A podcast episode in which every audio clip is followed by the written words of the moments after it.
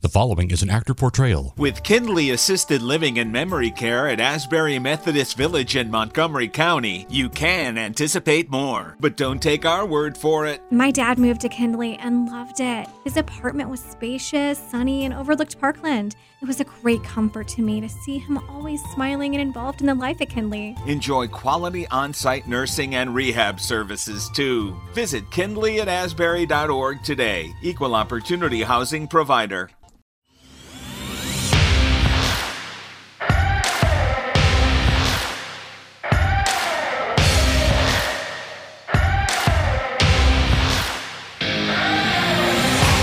Welcome to the Fantrax Toolshed, a podcast covering all aspects of fantasy baseball to help you win all of your fantasy leagues. From dynasty to prospects to redraft, we got you covered. Now, here are your hosts, Eric Cross and Chris Clegg.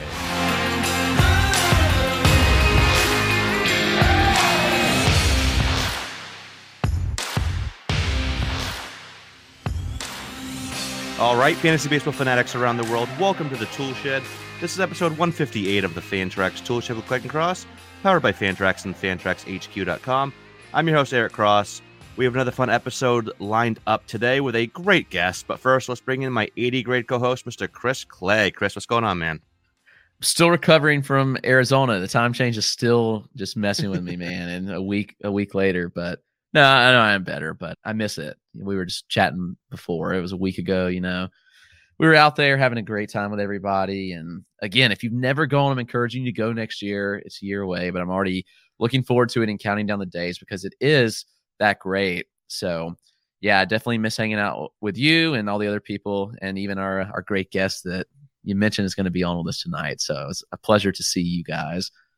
Yeah, it's only about what 356 whatever days until Something like first that. pitch Arizona 23. I know they haven't set the date yet, obviously, but we can count down the days and pick a you know whatever date.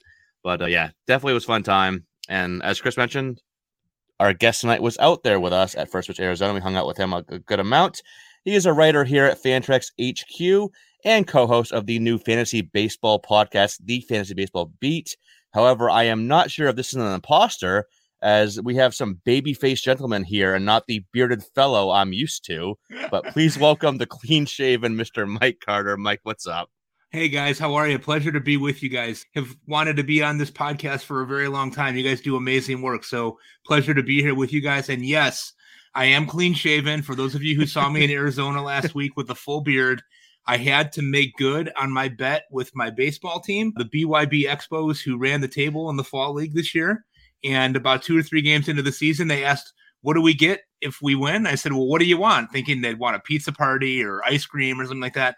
They wanted to see me without a beard. So today, at our, our end of the year party, I in- obliged them and I shaved the beard off with some ramifications. I hadn't shaved in a while, so I've got my big cuts all over my face. I look like Darth Vader without the helmet.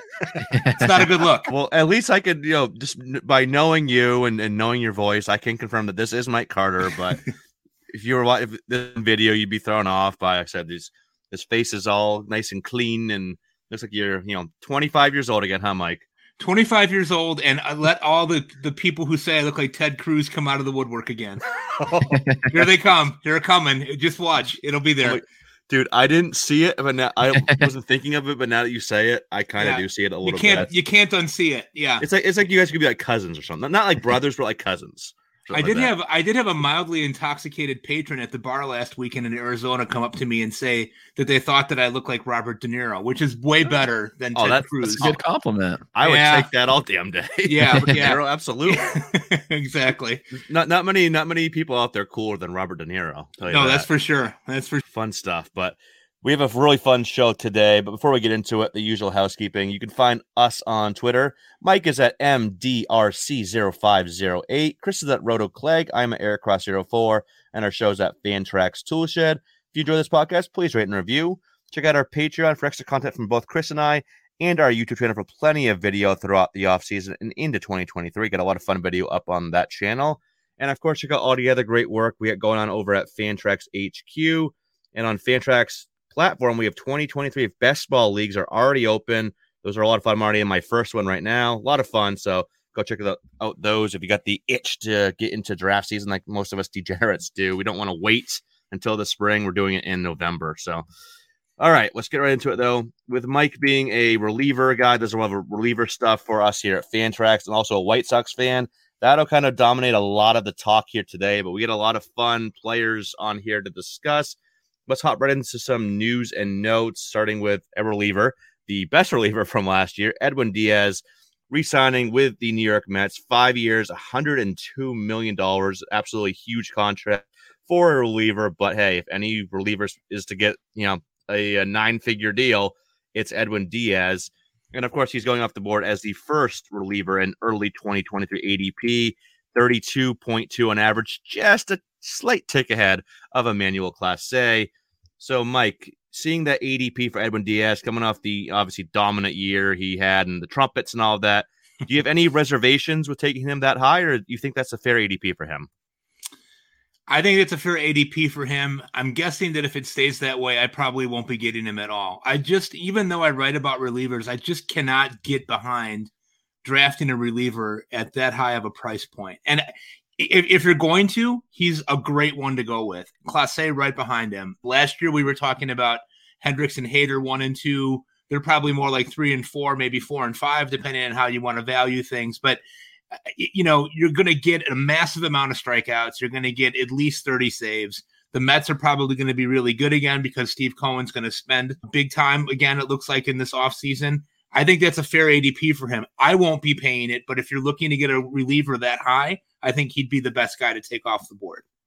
And do you have him ranked above Clase? I do at this point. Yeah, I'm. I'm. To me, they're one A and one B right now. I, and I, I give Diaz a little bit of a bump because I think he will uh, have more strikeouts than Clase. The, the, the, that action there is going to be really big, I think, for fantasy players this year. Yeah, I think that's where where the edge goes. Obviously, they're both going to have you know super low ratios and get plenty of saves, but yeah, that strikeout edge is why I do favor Diaz. But yeah, I'm I'm also one where I just I wish we can all just as a community come together and be like, all right, nobody draft a reliever before like pick 50 or something like that. Just, right. Can we stop this? Like as a community, we, we all can come together, make that like you know, it's an uh, unwritten rule, you know, of, of fantasy baseball. Nobody before like the fourth round or whatever, something. But I can't get behind these. I, I love Diaz, I love Clase, I love a lot of the names on this list we're gonna be talking about here tonight, but I can't get behind it. But Chris, what about you? So yeah, I mean, I think the deal's fair. It's certainly pricey. The Mets are no surprise they can pay up. It must be nice to have an owner that just opens the checkbook and, and does what he wants. I think every team would love to have an owner like that. I think Diaz is the best closer in baseball at this point. He's been so consistent year over year. And that's just hard to be said for most relievers. And yeah, I mean, he had his bump in the road season. What year was that? 2019, I guess. I uh, his first so, yeah. year in New York. Yeah, when he had a four five ERA and his WHIP was near one four. But you look before that, I mean, and he was he was elite the year before. He had a one six one ERA, seven in 73 innings, 124 strikeouts. Like you can rely on Edwin Diaz to get you 100 strikeouts, and you can definitely count on him to give you elite ratios. Love Clase as well, as we mentioned. I do want to speak a little bit to the ADP just because I do I won it's it's drafted champion season, which all these drafts that we're referencing on NFBC are draft champions drafts. And in that case, you know, there's no FAAB to pick up closers. So it's a pretty good idea to get a sure bet when you are in a draft champions league. Obviously, you can take you know shots on these relievers that you think could get roles. But the idea with no FAAB is you have to pay up a little bit. And the game theory from that perspective is like, all right, so let's say that every every hitter, or let's say every player in the league is just drafting hitters for the first 10 rounds. And you're say, all right, well, I'm going to beat the market by just drafting pitchers. And you think you're getting an advantage, but you're really not because your hitters are going to suck. So it's almost like we have to, and I don't like it either. Like I, I don't like paying a second or third round cost for a reliever, but you almost have to because to get a sure thing that's going to provide good value, you're going to have to pay the market value. I'm just not comfortable paying, you know, a 78 ADP on Felix Bautista, an 80th ADP on Raisel Iglesias, who I don't even know has the role. I'd Mhm. rather just spend, you know, a couple rounds earlier and get the sure thing. And Edwin Diaz is the sure thing. Emmanuel Clase is the sure thing. So at least early on, while we have very little idea of who's going to be the closer where, like I'm and like this is how I'm trying to build every DC team. You know, best ball is kind of out the window a bit because it's points, but every DC, just based on the early, you know, way things are falling, I'm trying to go hitter, hitter, closer, catcher, starting pitcher. Seems Mhm. crazy, but there's some starting pitching value to be had late. I'm comfortable taking my SP1 being Joe Musgrove or, or Zach Gallen in the fifth round, Luis I've- Castillo.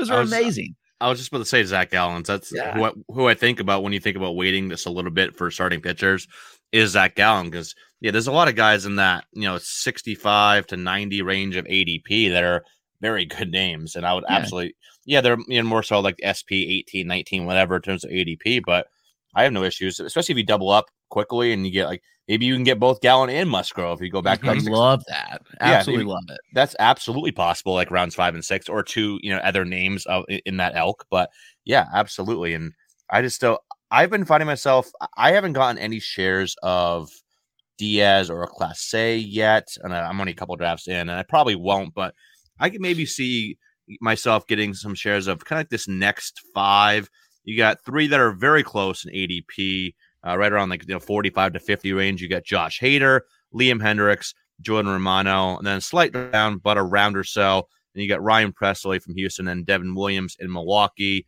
And then I, I dropped down some more. So kind of those five there. Any names out of those five that you like, you know, that kind of stick out as a good value, or any name that you're avoiding in that five, Mike? Yeah, you know, I'm a little down on Hader just because I'm a little concerned about what San Diego is doing there, their bullpen. I mean, I, I, I've always been a little edgy on Hader just because I've always thought that he could go a, a, in a couple of different roles, right? Like he's a guy that had been a, a stopper, a guy that could pitch multiple innings, and then he transitioned into the closer role. And I wonder what San Diego is thinking. You know, they just signed Suarez last week, which was a bit of a surprise. I mean, I think a lot of people thought that Suarez would be looking to close somewhere. He instead took that money and went back to San Diego. So he scares me a little bit and and the struggles that he had last year. I mean, there was a lot going on for him personally last year, and I think you got to give a guy a mulligan for that. He's a human being first and foremost before he's an athlete or a, a, baseball player. But he that uncertainty and where he's going in the draft kind of scares me a little bit. It would I would lean more towards Hendriks. I, I really do like Romano. I mean, I think quietly he had a really, really nice season for Toronto last year. I, I'm looking for somebody that's going to have a sure deal. I, I don't see me being able, what Chris said was spot on about DCs. I don't see me eh, outside of a DC drafting a closer that high, but I would be fine with getting Romano or Pressly as my number one guy and then kind of building around that because you you need fewer saves now, right? I mean, to be able to compete in most leagues, and you probably don't want to spend. Well, I don't anyway. I don't think you want to spend and get you know two really great ones back to back and waste you know time on on getting saves and beat somebody by 30 saves when you could use that you know position flexibility somewhere else you know Yep. Yeah, absolutely. And to speak on hader too, I was talking with Greg Jewett just walking down the hallway at First with Arizona, and something I like to do out there, I'll, I'll pick people's brains about certain random things, like I did with, him about hader. I was talking with Nick Polk. I'm like, hey, what are your thoughts on Robbie Ray? I, like I see, I see like I'm a lot lower on him in my rankings than ADP, the stuff like that. Just get pick people's brains. And I was talking with Greg Jewett. I think we was walking to one of the you know the the uh, seminar, not seminar, the uh, panels, and uh, hey, what what are your thoughts on hader? You have any you know, you lower on him or are you giving him a pass? He's like, no, he's like full pass. Like you, like you mentioned, Mike, like the personal stuff that's going on with Hader, with with his family, with his, with his uh, new child.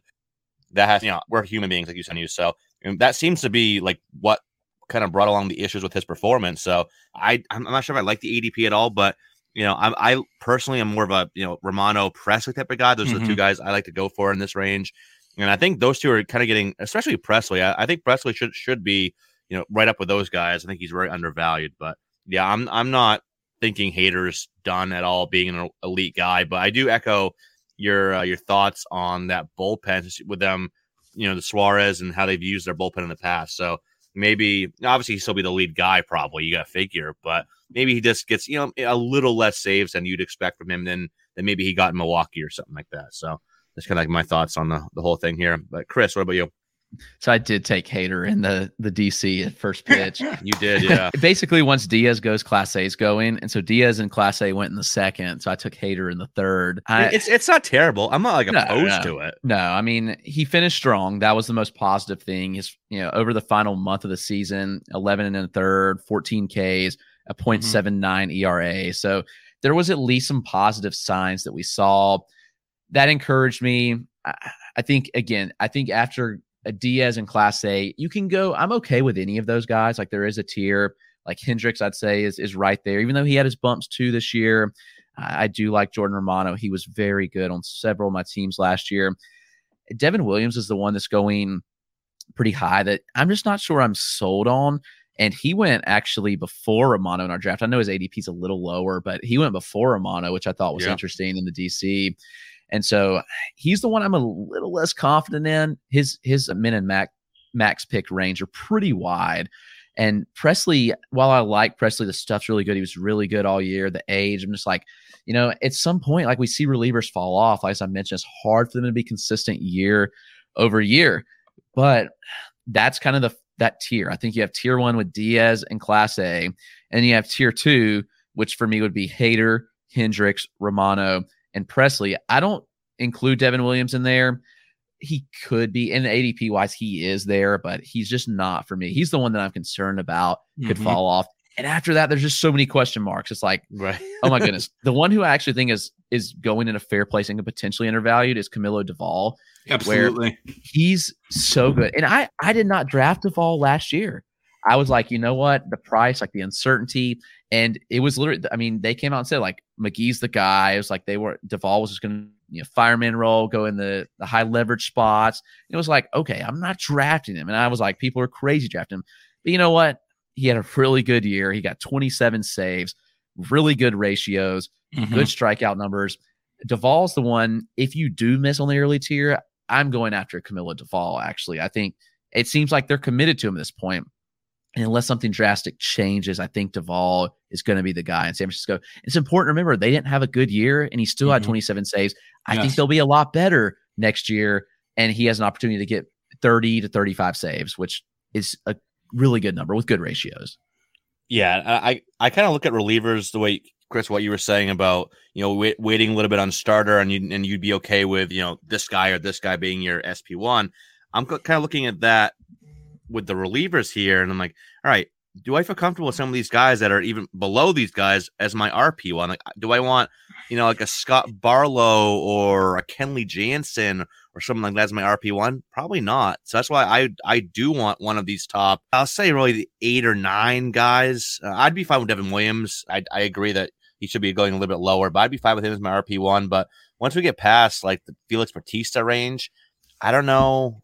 Yeah, I Doval I do like too, but like Helsley, who knows? You know, they have a lot of good arms in that St. Louis bullpen that we saw. I don't know if I'd feel comfortable with, like I said, a Bednar or a Jansen as my RP one. RP two, absolutely, but RP one, not so sure here. But with you know, we're not- going to go through the entire reliever ADP here, but just going to wrap up this segment here. Mike, is there any? Looking at the rest of the uh, reliever ADP, are there any that stand out to you? Just either someone that's going, you know, way too high, way too low, good values, anything that stands out?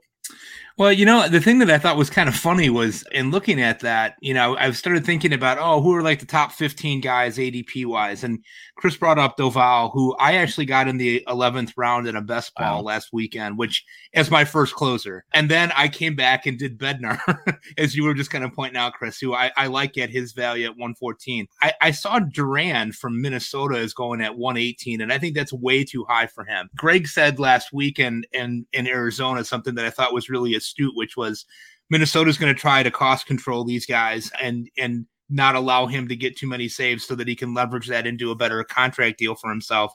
And so I don't think that they're going to use him to close right off the bat. So to me, I feel like that's a high value. Now he's obviously going to get a lot of strikeouts and and and do those types of things, but we really got to get saves out of this position, right? So I, I think that that's too high for him. I, I think you guys were talking about Chris. You brought up Iglesias and not really being sure what his role is going to be.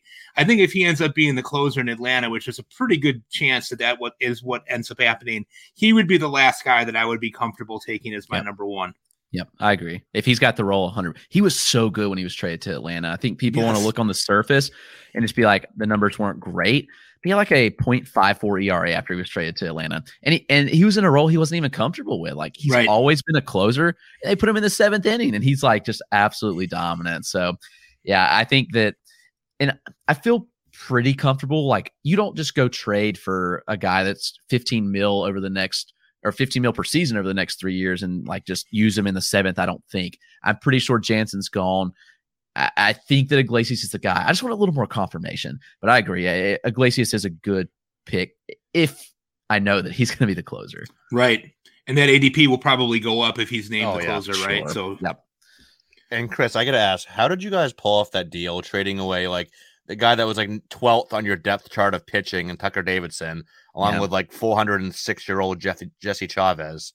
How, what is what's this like witchcraft that Alex Anthopoulos is doing down there with all these contracts and these, these trades he's done? Like, how is he not like winning every GM of the Year award? Is my question. It's a good question. Yeah. But, uh, you know, I am going to be upset because I, I think the chance of them re-signing Dansby's like less than a percent, honestly. Do you think? Do you think even if yeah, I do agree, Dansby's pr- pretty gone, but do you think they go out and get any of the other big name? No, bec- no, because what I was told is it, it's a, it's a really weird story. One of my close friends actually ran into Spencer Strider and his agent the other night at a bar, and uh, so they were chatting. And uh, he texted me. He's like, "Hey, I just met Strider." And I was like, "Oh, really? That's kind of crazy." And he was like, uh, "Yeah, his agent's here too." And we were chatting, and they said that that they basically said the Braves aren't re-signing him. He said that the Oculus isn't comfortable with the yearly amount that uh, Dansby wants, and so that leads me to believe they're not going to get one of the other big shortstops because those other guys are also going to demand that price, Right. and yeah. you might as well just keep your guy that's been around for Mhm. for so long. If you're not going to if you if you're not going to pay Dansby that annual value, you're not going to pay Correa or Bogaerts or or Trea Turner those those prices either. So I'm interested to see what they do. I guess they roll with Grissom at short. I if know, they do not a bad fallback option. No, Right. if they do, I want them to go get a left fielder. Like I'm just not comfortable with Rosario out there, and go get a legit left fielder and spend some money on a on an ace. And if they do that, I'll be okay. But yeah, interesting intel. Just random meetup with Strider at a bar. That so I, I don't know how accurate that is, but I trust his his agent at least knows or has some insight. So Sure. Spend some money on an ace as the guy who has Kyle Wright, Spencer Strider, Max Fried. imagine imagine Shush. Jacob Jacob Degrom. Shush, shush your mouth right now. I'm over here with broken down Chris Sale, you know, like Nick Pivetta, like the, you know, corpse of Rich Hill. Like, stop. Like, I I need an ace here. Okay, I need the ace here in Boston. Like, Sale's not that guy. We need the ace. I don't know. I don't have any faith in Bloom, but that's a discussion for another day. As I could get on an hour long rant about the Red Sox right now. but all right, let's wrap up the. We've got a couple more players to talk about here. We move on from relievers. Let's just you know go right to the AL East here because you know one guy that I like in ADP for relievers right now is Clay Holmes. You know he was absolute freaking nails to start the year. Then he you know rough second half, but I think he did finish. You know he kind of corrected it as season went along, but it does sound like they're not going to bring in a big name reliever. And Holmes is as of now looks like he's going to be the guy. And right now his ADP, what was I it up? So he is the 17th reliever off the board, pick 141 on average, right behind Daniel Bard, Scott Barlow, Duran, Bednar, Jansen.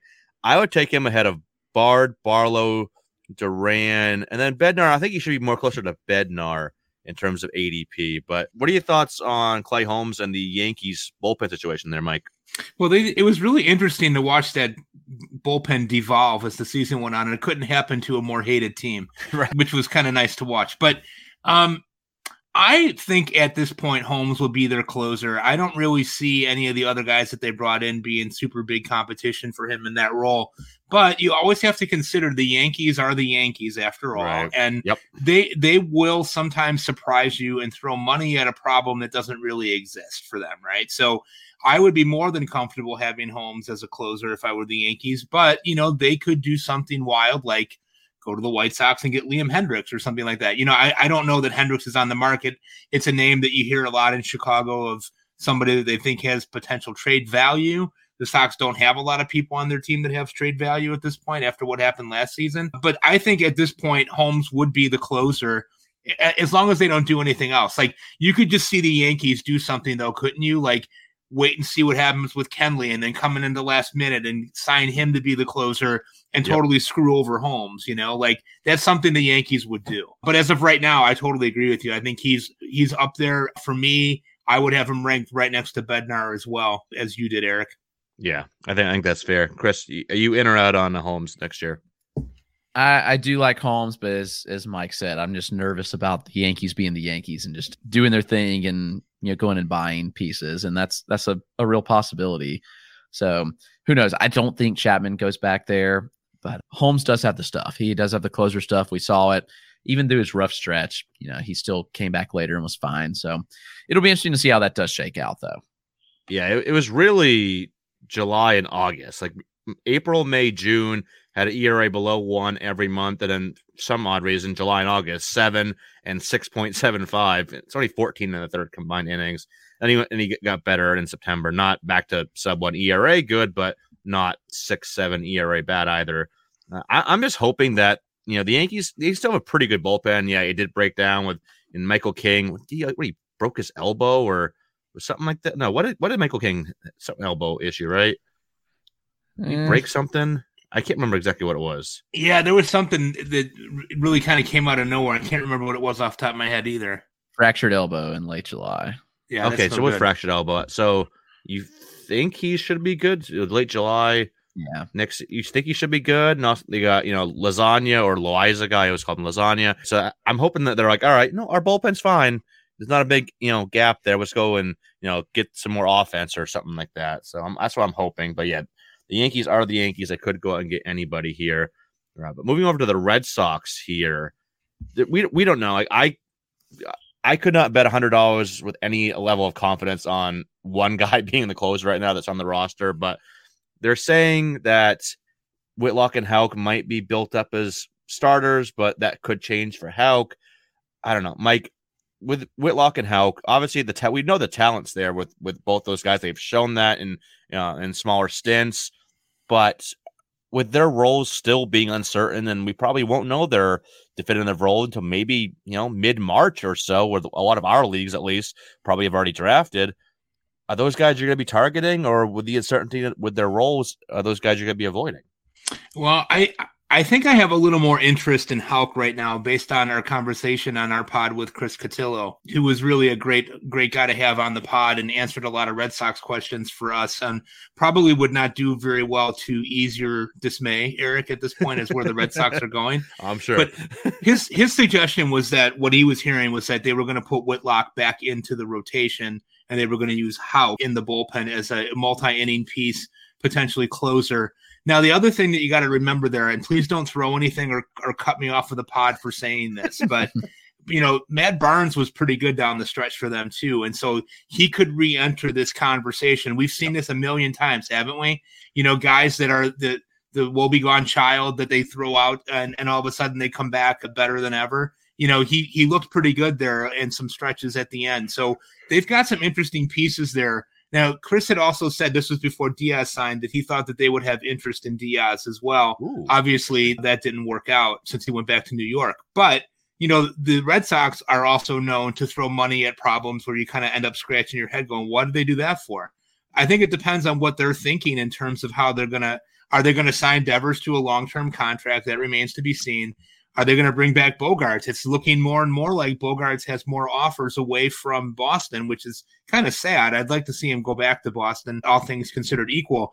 But they might also have money to spend on this prob this perceived problem that they have as well. Although they do need starting pitching more than anything. I did hear a rumor this this morning linking Andrew Heaney to the Red Sox, I uh, heard which- that too. Yeah. which would which would replace the, the corpse of Rich Hill, as you said earlier. I think. like oh my word like what, what's you know what's one way to fix an off injured rotation let's get another guy that's always injured like how many of these guys are we going to sign into like but, but what oh, if what if what if they took Heaney and turned him into the multi-inning guy and put Houck and Whitlock into the rotation? That doesn't seem like that would be that far fetched to me. no well actually i think he would be very good in the multi-inning role Yeah. He'd be he'd be sick in that role. it's probably third- better probably better for him now like he can't Right. we've seen him he's got good stuff he just can't be that five plus inning you know every sixth day type of guy 35 and a half percent K rate last year. Yeah. That's I think- I think- absurd. I think he was he was up there too. Like, and his walk rate was fairly decent as well. I'm, I'm looking at some of the K minus walk rate leaderboards, and he was like right up there with all the big stud names. I think he has like a 29 point whatever percent K minus walk rate. He was right up there with. I think he was right below Strider's. Every Strider's walk rate was like nine whatever percent. So he was right up there with Strider and all the other big names. Would I would love Heaney, depending on the on the role and the price. I think Heaney would be a good bet. Mhm. Just gotta stay healthy, and that's been that's been obviously a big issue for him. Chris, how about you? Any- Any interest in Houck or Whitlock next year? Yeah, definitely like Whitlock. Um, it's a starter. I mean, I think he'd be good in any role, but Whitlock is uh, certainly one that I would be intrigued by. Houck looked really good when he got the closing opportunities, so I'm intrigued to see what they do with him. I know his stuff probably plays up best in a multi inning role or the closer role. I don't think he's a starter, but I'm I'm nervous about drafting him if they put him in the multi role. He's kind of a guy, you know. Yeah. So I don't know. It's it's tough that he's kind of that in between, but yeah, I'm gonna draft Whitlock a lot as ADP. I think. Yeah, and the speaking of the ADP, I just pulled it up. Both ADPs are, are fairly reasonable for, for these two. Whitlock's right at pick 300, and Houck is right around 340 or so. And right in the middle of those, Brayan Bello, right around uh, where'd he go? 325. So what a good Red Sox in that 300 to 340 range in ADP or so. But let's go ahead and take a quick break to get a word from our sponsor. We'll be right back. Support for Fantrax Toolshed is brought to you by Manscaped, who is best in men's below the waist grooming. Manscaped offers precision engineered tools for your family jewels. And Manscaped recently launched the Ultimate Men's Hygiene Bundle, their performance package. So join over 7 million men worldwide who trust Manscaped with this exclusive offer for you 20% off and free worldwide shipping using the code TOOLSHED at manscaped.com. So I mentioned the Performance 4.0 package has arrived, and man, it is a game changer. Inside this package, you will find the Lawnmower 4.0 trimmer, the Weed Whacker ear and nose hair trimmer, the Crop Preserver deodorant, the Crop Reviver toner, the Performance Boxer briefs, and a travel bag to hold all your goodies. The Lawnmower 4.0 is the trimmer, the future of grooming, and I'm blown away by its performance and its craftsmanship. This fourth generation trimmer features a cutting edge ceramic blade, not to cut you, but to reduce grooming accidents thanks to their advanced skin safe technology. Lawnmower 4.0 is waterproof and also has a 4000K LED spotlight that you need for your most precise shaves.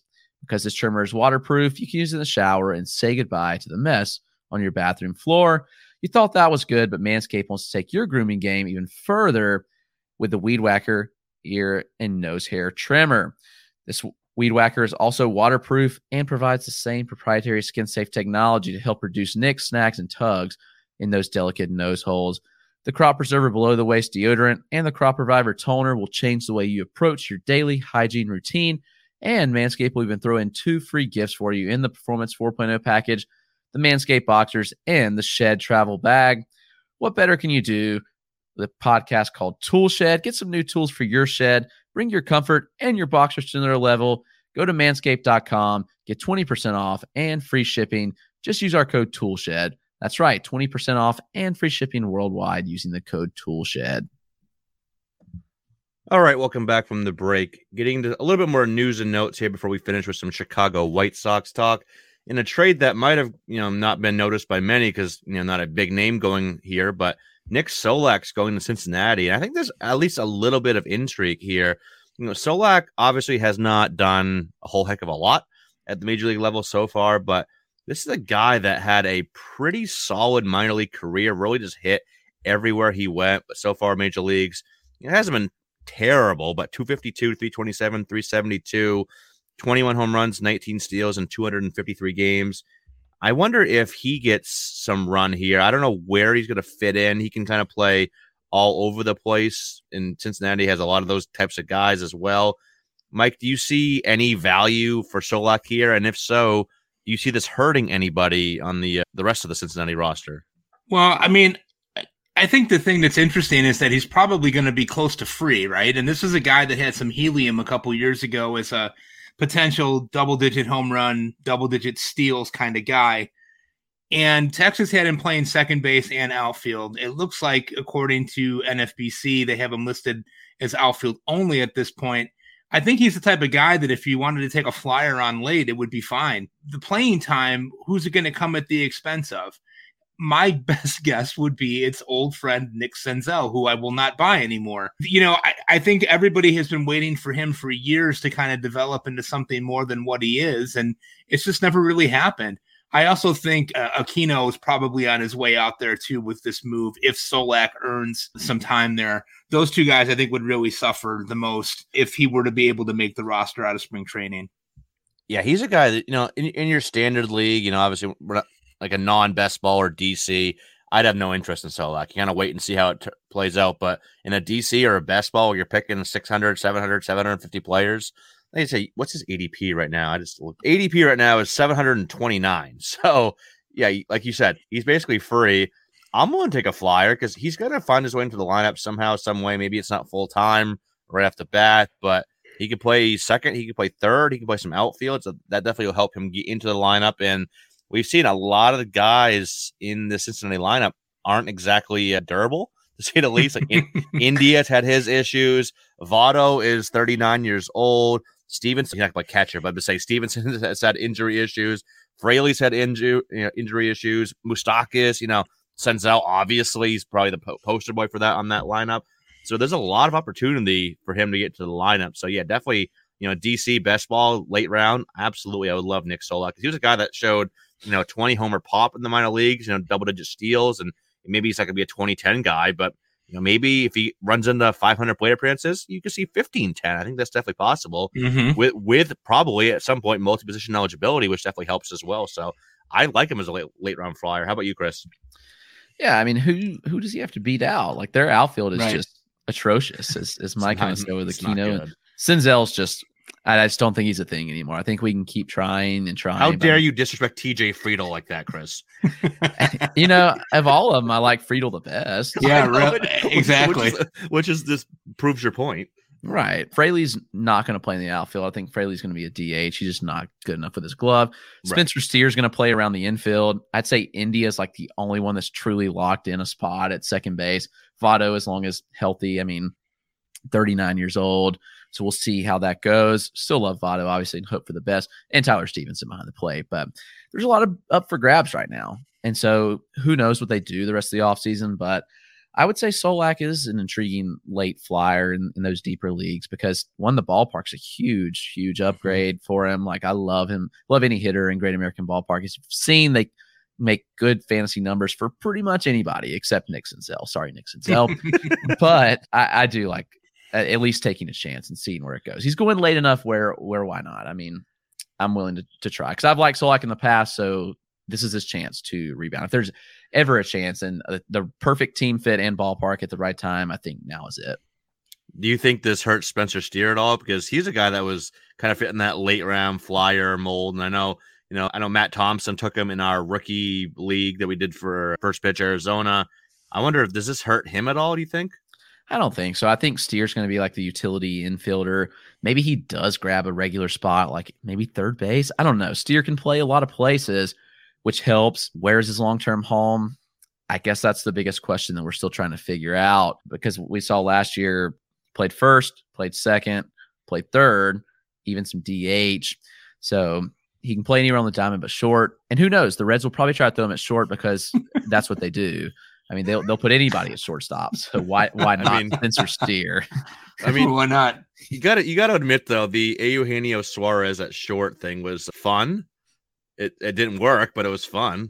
Yeah. It, gave, it gave us something to talk about and make fun of for like a month and a half. Yeah, that is true. That's very true. How many I- games? how many games did he play there at short? I forget. Not a lot, but it was like a month or so he was there, and we are like, "What is going on? You have nobody else.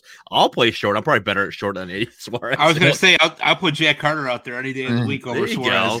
They'll Yeah. there you put go. Daniel Vogelbach at shortstop. that, that would be that would be Oh. something to watch. I would. I would actually in the minor leagues when he was in single A, they used to play Vogelbach in right field here. I swear to God, yeah, nice. Something to watch. Shout out to old, you know, old Fantrax uh, podcasting buddy Nathan Dawkin, who's probably the biggest Daniel Vogelbach fan you'll ever see. Speaking of weird shortstops, when I get off on a tangent, either of you see a video about a week, week or two weeks ago?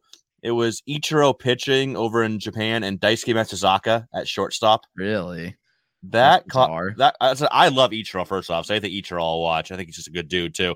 And then I saw the whole thing with the video was having Daisuke at short, and I'm just like, he, he made it like play to his left, and he kind of spun him through it at first. I'm like, hey, Daisuke's got some moves there. That was kind of fun. Let's put like Colon, Bartolo Colon at short while we're at it. Like, oh, who's a better shortstop, Worth Daniel. Vogelbach or Bartolo Colon?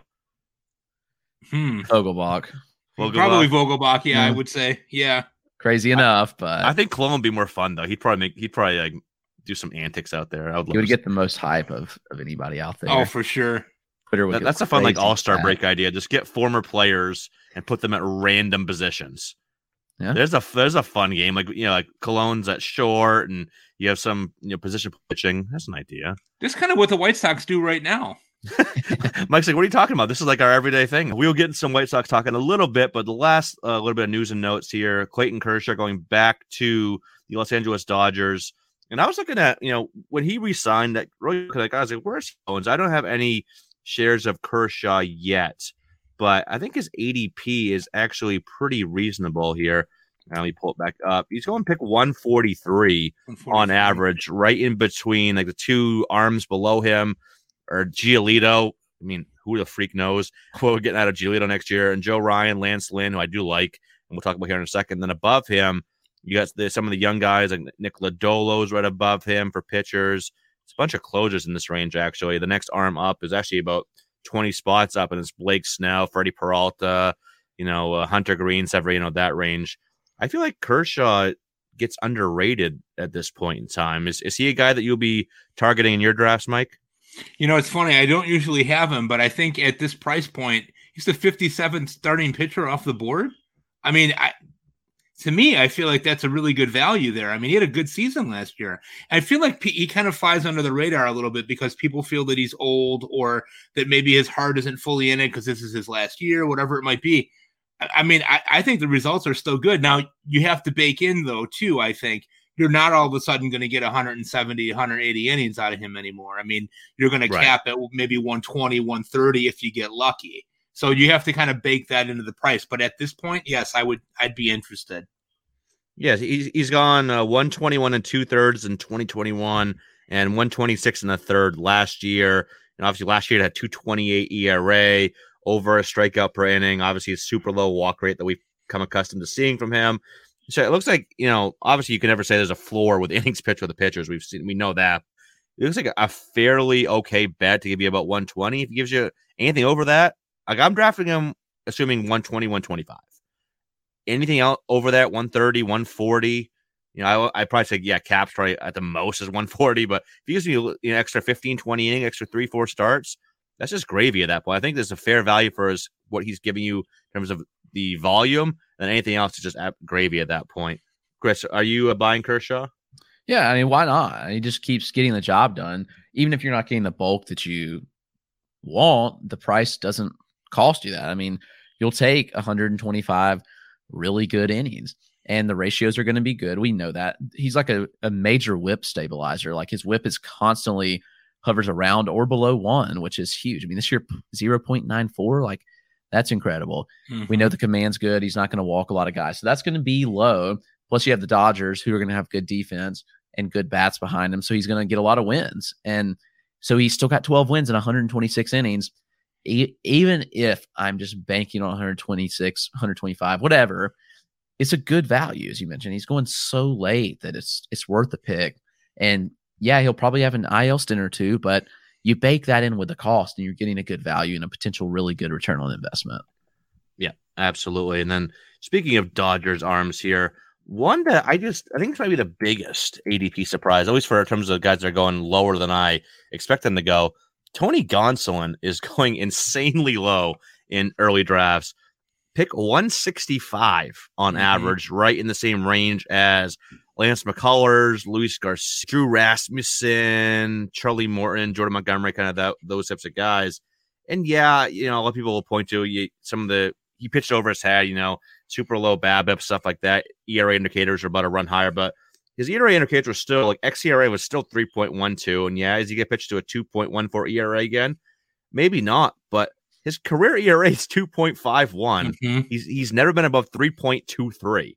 So I'm not expecting him to go up to like, you know, I think what, what does Steamer have him like a 4.2 or something That's insane? I, I just don't understand how that is. And he's another guy that has had some durability questions as well. And he made 24 starts last year, but in 130 innings, 2.14 ERA, he cut the walk rate down to 7%, which was encouraging. The K rate did dip to about 24%, but look, look at the secondaries that he's shown, like the splitter, slider, and curveball can all miss bats, especially the splitter and slider, especially. So I think that K rate can go back up to that 26, 27% range where he's been the previous two years. Like I am gonna get if he's staying around pick like 160 170 or so, I get a crap ton of shares of Mhm. Tony Gonsolin this year. How about you, Mike? Yeah, I totally agree. I mean, I think pe- the reason why I think his value is low is because everybody's looking at it and saying, "Oh, no way, he's going to be 16 and one again next year." Right? The guy's 26 and six in his career. I mean, this is kind of wild. So he's he's a starter on one of the three best teams in the major leagues. You have to be interested in that just based on that silly nugget of information, right? So Yep. uh, definitely at that price. Oh my gosh, yeah, you know, you already probably have two, maybe three guys at that point. If you Yeah. get Gonsolin there, holy moly, you're in really good shape. Yeah, if he's like your SP four, Yeah, I am. I, I'd be happy with him as maybe maybe not my SP two, but SP three three- for sure. three I'm fine, four I'm ecstatic, and maybe if you go pitching heavy, maybe he's even your SP five. You know, I think that's not out of the realm possibility. So I love it. How about you, Chris? Yep. I don't push up his price any more than you have to, Eric. That's all I ask. That was a PG thirteen way of saying shut up, Eric. the the biggest thing I think I've learned over the years is is draft pitchers on good teams that have a good track record with pitching development, and that's the Dodgers. I mean, just look at Heaney, look at Tyler Anderson this year. I mean, look how many wins Tony Gonsolin had in 130 innings. We mentioned Kershaw had 12 and 120. Gonsolin had 16 and 130. So, yes, I think Gonsolin is who he is at this point. And we've seen, while small samples over the years, he has a 2.51 career ERA, a sub one WHIP for his career. And yeah, people can point at the peripherals and say, oh, he has a 404 SIERA, a 345 FIP. I don't really care. I mean, he just gets the job done. So I mentioned the Dodgers are going to have a good defense behind them. So I'm not that particularly worried about him. His strikeout rate actually, I think, is going to go up. He had 20, 23.9% strikeout rate this year. I think that probably goes up, as you mentioned. He has a pretty good swinging strike rate. He has good bat missing pitches.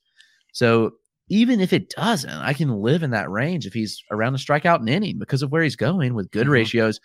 And I think the most underrated thing in a standard five by five fantasy win is having these pitchers on good teams that get you wins. Mm-hmm. And you can draft the best pitchers. But daggum, we saw last year, I mean, the Brewers, who was their the, the reliever? Brent Suter led them in wins. Like, yeah, what? So having pitchers on the Dodgers and other teams that are good at developing pitchers and win a lot of games are usually going to bode well for fantasy purposes. Yep, that, that's my favorite stat is that Suter had more wins than Corbin Burnes last year or 2021, we should say. Yeah. right, Yeah. right. And I think, and Chris saying daggone is as close as you'll ever hear is him swearing on this podcast. Dag, daggone is Chris swearing on this podcast. Like that's the closest you'll ever see. I was ready to. I was ready to say, preach, preach. After it. He will. Hey, that's that's his day job. so I know. Um, all right, yeah. Uh, moving over here, let's let's finish off this episode with some Chicago White Sox talk Oh, because God. a Mike is a, is a White Sox fan, and b there's a lot of fun players to There are. discuss on this White Sox team. We're going to discuss a handful of them here, starting with if my computer will get back to the there we go, Luis Robert. I, Mike, I don't know what to do with Luis Robert this year. His Mhm. I, I was expecting his ADP to fall further than it did. And let's see, his ADP is at oops, don't just search Robert. That will give me so many results here. 36.4, 35th player off the board, right in between Spencer Strider and Aaron Nola. That's not like terribly lower than it was last year. So Mhm. I was hoping to get maybe near 50 because obviously we've seen like if everything clicks, this is maybe a first round talent, right? But he- durability's been a massive issue with him, especially last year. I had him in so many teams, and the White Sox played him like five games of the last 30 without going on the IL, which is maddening. But I know why they did. Obviously, you know, you have expanded roster, so you can do that. But where are you at on Luis Robert? I mean, are, are you still thinking he could be that elite guy, and you're willing to take that risk because of the talent, or at this point, are you just out? You know, I at, at ADP of 36, I can't I don't think I can pull the trigger on that one. I mean, this is a guy who played only 98 games last year, had the wrist issue, and was playing at a time when he probably should not have been playing. Agreed. I, the White Sox management of injuries last year was absolutely mind-boggling. I'm not going to use vulgarity, I promise. I mean, I got it out of my system in October, I think, but this is a guy that definitely has top 10 player upside, and he's only 25. You know? know, so you look at that and you think, oh, if this guy could get 150 games, what he could do. The lack of power last year was really concerning, and I and I think some of that was the wrist. I also think some of it was that the White Sox it came through after the season. We're really playing more to La Russa's whims, which is to make more contact and not hit for power. Their leading home run hitter last year, now granted they had a ton of injuries, was Andrew Vaughn with 17. So Robert still, even with the injuries last year, hit 284, 12 home runs, 11 steals. WRC plus was 111. I, don't think that I can do ADP of 36 on that. If if it got down to 50, 55, I'd really consider it. This is a guy who can be a first round pick next year if he has health and if he runs. I don't know what they're going to do with him, where he's going to bat in this lineup where Pedro Grifol sees him hitting and and how much they're going to let him run. And and that really kind of limits the value to me in that moment. There's just a lot of risk baked in to take him that high in my opinion. Yeah, in you know, in dynasty or keeper leagues, I, I have several shares I'm 100% holding right now, but for redraft for next year, yeah, I, like you said, like 50 55, that's where I thought it would be. And that I don't, I don't know if I'd be in there, but there's a chance I would be. That's I think fair, more fair. But 35, I just I can't get in there. And I'm assuming Chris, you're probably feeling the same way. Yeah, I'm just nervous about how they handle them and with the injuries. And that was such a weird thing, as you mentioned, with the team last year. The good news is we know they'll have a pretty much completely new coaching staff outside of the pitching coaches. We know Ethan Katz is going to be retained as well as the bullpen coach. So, you know, those weren't issues. But I'm here. I was trying to just do actually some research right now and see like looking at like strength and training and, and the medical staff, like if any of those guys had been nixed or not. And I'm not sure, haven't found anything as of yet. But I'm interested to see like what the new regime will do with them. And hopefully it's just normalcy. Like not playing Andrew Vaughn in left field or second base. Like, and, and and we know like Jose Abreu's out and Vaughn will be at first base. Right. So I'm hoping there'll be some normalcy for Robert too, just some more consistency. As you mentioned, he easily could be a, a top 10, top five fantasy asset with the power speed that he does bring to the table. But I am hesitant to buy because, and I don't like throwing the label, but is he injury prone? And I don't know. I think it's too early to say like he's consistently injured, but last year was really tough from that standpoint. So I'm I'm hesitant if he falls in a draft, then I'll I'll likely grab a share or two just in case he does take off. But at the current price, I'm probably not in. Yeah, I'm definitely not in.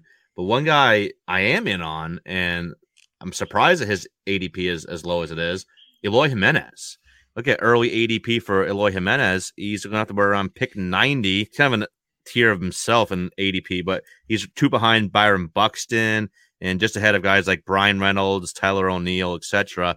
And as we've mentioned, like middle round outfield is absolutely disgusting this year. so Eloy is probably like the last one. Like you know, give me you look at Buxton going two picks ahead of Eloy give me Eloy all damn day. It's it's not even not even a question because you look at Eloy was actually you know obviously he had the injury and he played about roughly half a season. 295, 358, 500 slash, 16 home runs, 54 RBI, and 327 plate appearances. Still had the very high quality of contact metrics, 14.7% barrel rate, 54 9 hard hit rate, trimmed the K rate a little bit. And he still had about a 30 to 35 homer pace, even with the ground ball rate that still has been kind of sticking in that 48, 49, 50% range. So, assuming you can get a full year out of him or even close to it, I think that's a great value because he could be the Pete Alonso of the outfield. So, I am 100% in on Eloy at this price. What about you, Mike? Yeah, I think it's tremendous. I mean, I last year I feel like the ADP was a lot higher and there was a lot of inflation for him. Agreed. Uh, and I think what you're getting right now, this is what I hope. Supposedly, the day after Grifol got the job in Chicago, he FaceTimed Eloy and said, "Don't even bother bringing a glove to spring training. Just bring your bats."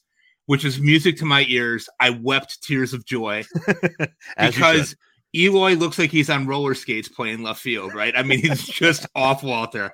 The guy tries hard. He gives a great effort, but you know, I, I always have that flashback of him jumping over the wall in spring training where he missed the ball by at least 10 feet. He wasn't even in the same location know, where right? the ball landed and ruptured his pec and missed five months of the season.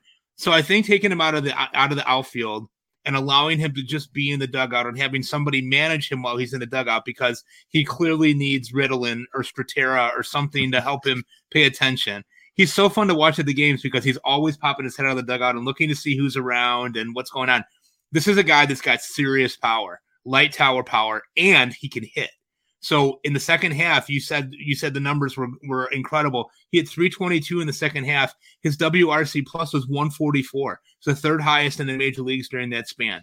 He was not healthy to start the year. He had a lot of soft tissue injuries. He hurt his leg. These guys do not train in the offseason the way that they should be on the White Sox. I will I will continue to say that at risk of uh, being made fun of on Twitter. They're not in shape. So if he comes in in shape and if he comes in and he's just hitting and not playing the field, there's no reason to think that if he did, gets into 140, 150 games, he could hit 40 home runs easily. Absolutely. I think he could be the Pete Alonso of the outfield. And I think his second half just got overshadowed by obviously what Aaron Judge was doing, Pujols going for 700. But yeah, he had one. Of, he was one of the best hitters in the second half of the season. You know, up there with you know he's right up there with Yordan and and Lowe what he was doing and Altuve and Goldschmidt in the kind of the WRC plus range. But yeah, I think Eloy has a great great value this year. Chris, what about you? Yeah, I mean, you guys said it. I mean, got on base nearly 400 OBP in the second half, 558 slug, cut the strikeout rate like 14 home runs. I, I do think that the move to designate hitter will help him. Luckily, he'll have outfield eligibility this year, so you can draft him and be confident that he will have it all of 2023. Beyond that, who knows? But I think someone like him, it benefits significantly to not be in the field and to just play as a designated hitter, just swing the bat as you mentioned, do your thing. And I really think he could be a, a 290 hitter that hits 35 home runs. And there's a lot of value to be had where he's going in drafts. Absolutely. Now, the last young guy here, Andrew Vaughn, Chris, I know you and I have always been fairly high on Andrew Vaughn on, the, on this podcast. With him going back to first base and, like you mentioned, leaving him alone, not putting him at second or outfield where he just he's not a good fit out there. How high are you are you willing to go on Andrew Vaughn and drafts? Because his ADP right now is right around 150 or so. Yeah. I love that. Yeah. And, you know, it's, I just don't think we talk about the mental side of baseball enough when we think about fantasy. We just look at numbers. But how hard must it have been for someone who played his entire career at a certain position to just be thrown out in the outfield and even second base? Like, Mm-hmm. this wasn't natural for him. And I think the the mental strain that it takes to learn a new position that you're not comfortable with at all also affects you at the plate. And so for Vaughn, I think just being home in his natural spot at first base is gonna make him a significantly better hitter. He doesn't have to think about things in the field. He just does his thing at first base. He goes to the plate. He's going to be more confident all around in his game. The dude does not chase. He doesn't miss very often at all. I mean, his swinging strike rate was 9%, which is mm-hmm. really, really good. You know, that's over two percentage points below league average. I think that Vaughn could really take a step forward this year and do what we've all been waiting for him to do in his natural home at first base. So I'm stamping it. I think Vaughn will be one of the bigger return on investments in the top 150 because, yeah, you can look at it and be like, ah, he just hit 17 home runs. He played regularly, had 555 plate appearances. But I expect the average to tick up a bit because one, he doesn't strike out a ton. As I mentioned, he doesn't swing and miss often. He's putting a lot of balls in play. And I think naturally we're just going to see more power from him. He hits the ball plenty hard. And really, the biggest thing is going to be keeping it in the air. The ground ball rate was up last year a bit, but it wasn't in in a range where I'm like, oh my gosh, like terrible. Like he was 47.7, but that's not really who he's been. We've seen him in the past a lot lower. So I'm going to be very happy to get Andrew Vaughn where he's going. I think that if you don't take that first tier first baseman, you just wait and take somebody like that because there are some values to be had around that 150 range, and I'll be happy for it to be Andrew Vaughn. Yeah, for sure. And I think that he's him. I think him and and Nathaniel Lowe are going to have pretty similar seasons, and you can get one of them for 50 picks later. Yeah, mm-hmm. Lowe's going right around pick 100, and I, I like Lowe. I do, but I think this year I think they're going to be pretty damn close in terms of value, and I love Vaughn. I think you could actually make an argument that I think the two biggest ROI opportunities at this position for first base we're talking about could be guys that are both on the White Sox next year. If Jose Abreu lands in Houston, oh, oh my word, sign me up. His ADP is like mm-hmm. around like 125, 130. Sign me up for that. We're not talking about him today, but but Mike, what are your thoughts on Andrew Vaughn here for 2023? Well, you know, when they drafted him, the word on the street was that he was the most ready major league hitter in the draft. He was the third pick overall in that draft. And, uh, you know, they rushed him. He only had 205 minor league at bats before he got to the show. They've played him out of position mercilessly. I mean, just awfully. You know, he he had a lot of comps when he first came out, and I'm not saying he's like this guy because obviously that would be really high praise, but a lot of comps to Jeff Bagwell, similar body style, similar kind of swing path, the way that they go through things. I think they're going to let him alone and let him play first base. They've been really quiet about Abreu as well. They should let him play first base. Let him play 150 games if he's healthy, and just let it be. I, I think he would be a guy that could hit 280 and, and hit somewhere between 23 and 28 home runs, somewhere in there, and really be a nice pick at 150. Yeah, I am all in on Andrew Vaughn at that ADP. And another White Sox uh, player I'm all in on ADP. We'll go into the pitching side of things now. Lance Lynn. Sign me up for Lance Lynn in 2023. And I think people don't realize that, you know, obviously he had the injury to start the year, missed some time, and then he just wasn't himself for a bit, but he really regained his, you know, previous Lance Lynn form down the stretch here. And I put out a tweet the other day about this too from August 1st to the end of the season. Those 12 starts, 74 innings, 243 ERA, one WHIP on the dot, 3% walk rate, 25% K rate, and no lock in here. It was 328 FIP, 331 XFIP, 319 SIERA, and a 14.3% swing strike rate. And his ADP is still, you know, near one that 140 to 150 range. He's on he's about the 40th or 41st SP off the board. He's a guy that he's not super sexy, obviously. He doesn't have the pizzazz, a lot of the names you look for on that range, but he is just very consistent, and mm-hmm. I'm really confident in him kind of bouncing back fully to what we've seen in the past from mm-hmm. just given how he looked down the stretch. But are you feeling that same way, Mike? Yeah, I mean, this is a guy that's 35 years old, throws some variation of a fastball about 70% of the time, and just challenges guys to do it.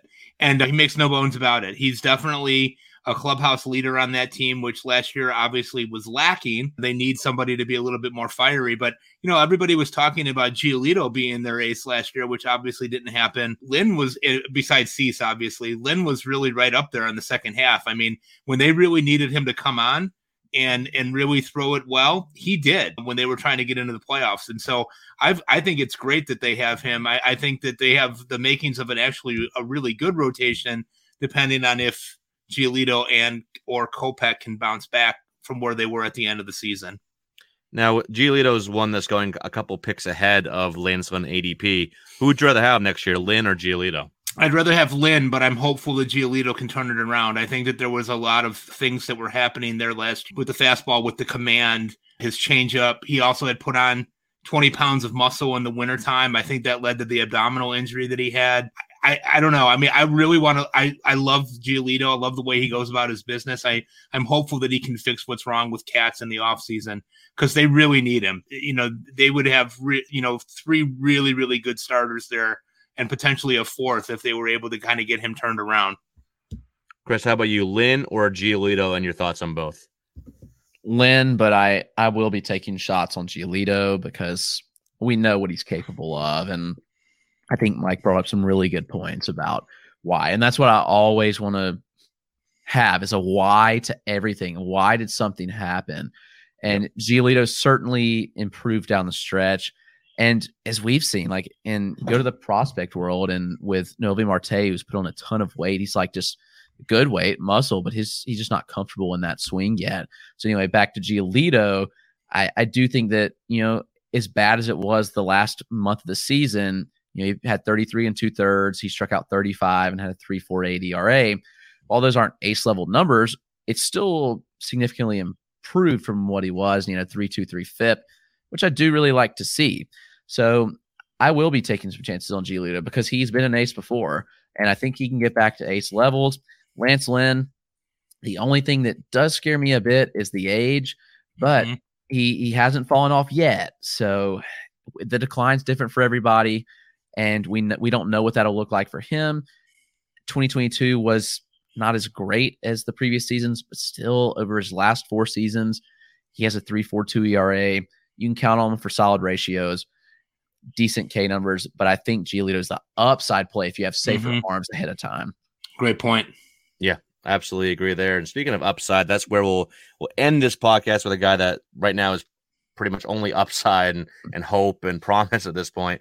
Michael Kopech, you know, former number one overall pitching prospect who just hasn't put it all together yet. And who knows if he ever will. Like, obviously, the stuff is there. We've seen that you know, great fastball, great, you know, slider and curveball as well at times, but just command and overall consistency has not been there. And that's led to a lot of ups and downs. You know, last year, you know, look at the, the overall line 354 ERA, not bad, 119 WHIPs, all right.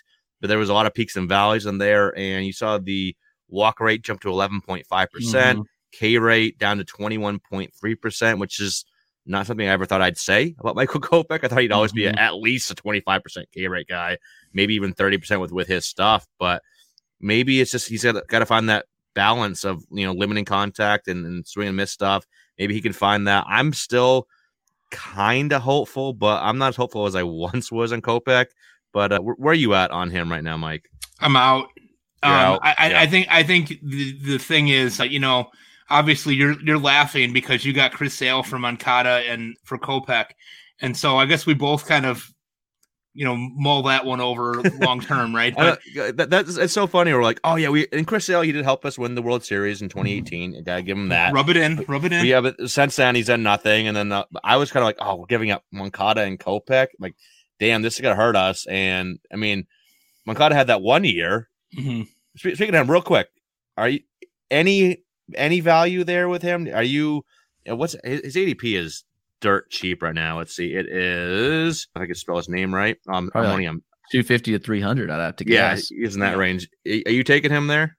Yeah. And I'll tell you why. I really think Pedro Grifol, I, I, I know I might be putting a lot of stock in him, but he was the Salvador Perez whisperer in Kansas City. Now, obviously, I'm not saying Moncada is going to hit 48 home runs or anything like that. I think but, I think that's exactly what you're saying, Mike. If, if, anyone but, takes something from this podcast, is that Moncada is going for 50 home runs. but if if if they can turn it around in such a way to get him back to what he was doing well, which was taking pitches, working deep in counts, and and and live with you know, not really great power, but a good average and a really good defensive set, the third baseman, I think that that would be fine. I think that at that ADP, I think it's worth taking a shot at him again because at that point, you're already going to have your starters at the other spots. He's a guy that I would not mind taking a flyer on there. And I, I'm trying not to sound like a homer, but I would give him a shot.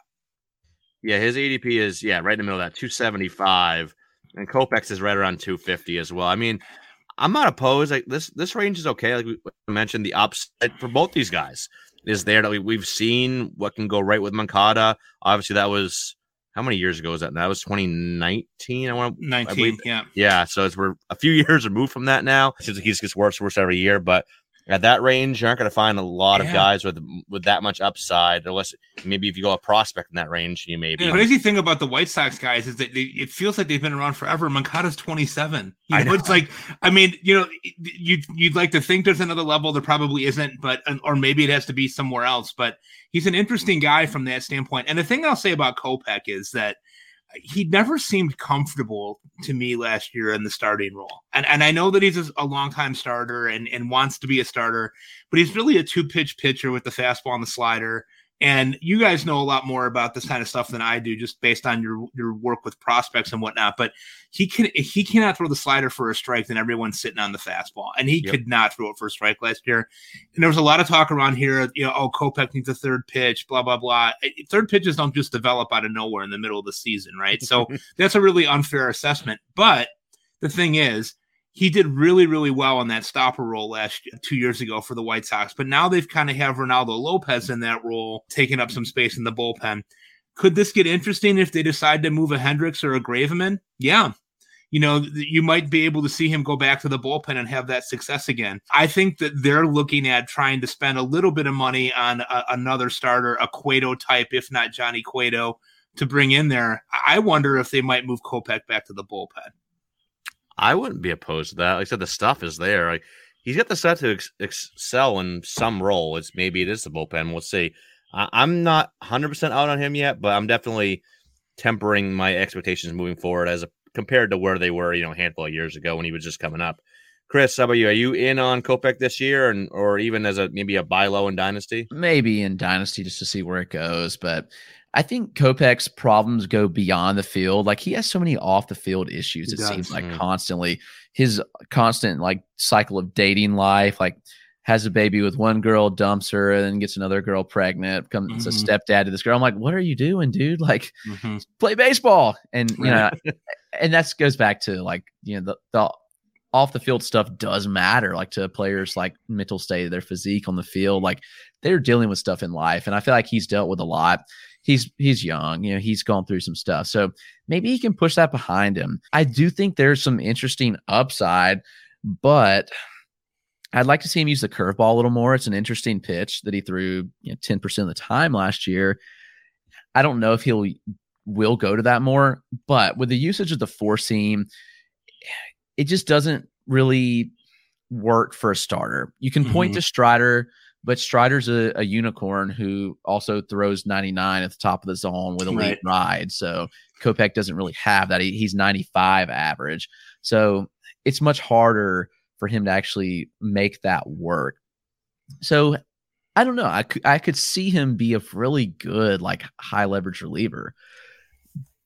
But is that what you want to draft where he's going? Mm-hmm. I don't know. So yeah, you're absolutely yeah. right. It's yeah, there's too many questions. Even at even a 250 is not bad. There's just so much uncertainty, too many questions for me to go after him. If he falls to like 300, which it could be possible, maybe. But there's a lot of other pitchers in that range I like even more than Kopech next year. So I'm probably not gonna get many, if any, shares of him for 2023. But I could see a buy low opportunity in Dynasty though, just to, like you mentioned, Chris, to see if that upside can can finally click and he can finally put it all together. We'll see. But that is going to wrap us up. Mike, thank you so much for coming on. This was a lot of fun. I'll, I'll, give you the floor here to plug the new pod and whatever else you got going on. Yeah, so thanks guys for having me. I, like I said, it, it's always kind of been a, a, dream of mine to be on with you guys. Good friends with you, but also admire your work and all the things that you guys do in the community. So thank you for having me. I have the worst Twitter handle of all time, as we've documented many times at MDRC0508. I work at the wonderful Fantrax with Chris and with Eric. You guys are both amazing people to work with. Thank you so much for all the things that you do. And I am part of the Triple Play Fantasy Network now doing the fantasy baseball beat. We've had a couple of different beat reporters come on and talk about the prospects for the for the team. We just had our episode with Chris Cotillo come out for the Red Sox. We had one with Craig Mish a couple weeks ago that was a lot of fun. We got some good ones coming for the White Sox and the Cubs here coming down the road here. We and we're going to have the Arizona Diamondbacks this coming week. So it's been a lot of fun working with Chris Torres and uh, Carlos Marcano who are both way smarter than I am. I'm just kind of the comic relief of the group, but it's been a lot of fun. We're really enjoying it, and we're hoping that it, it serves a niche in the market. Obviously, there's a lot of really great podcasts out there.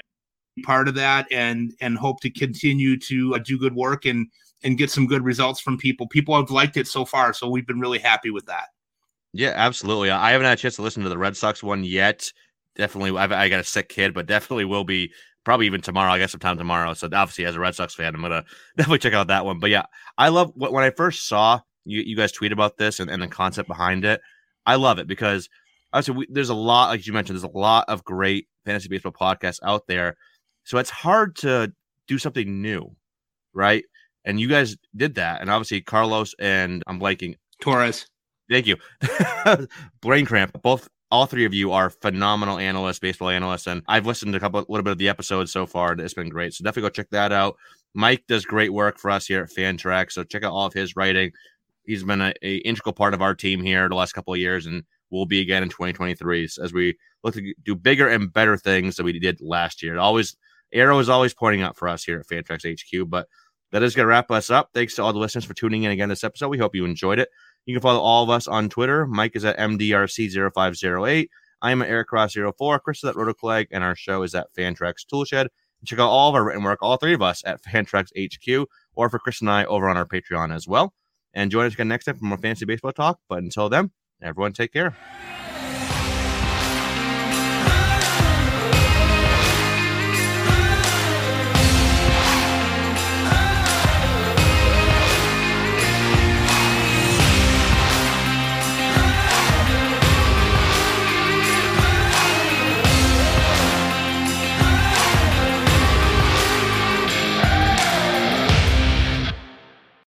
You're craving Church's three piece classic, there's no other option. Two crispy legs, a thigh, and a warm honey butter biscuit are the only way.